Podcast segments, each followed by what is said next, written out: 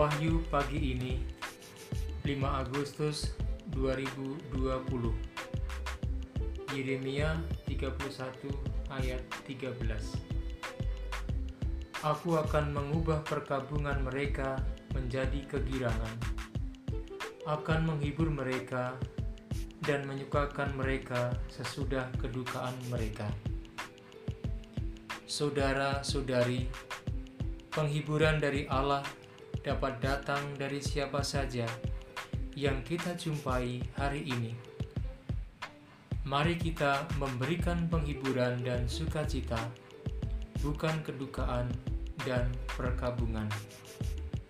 Selamat pagi.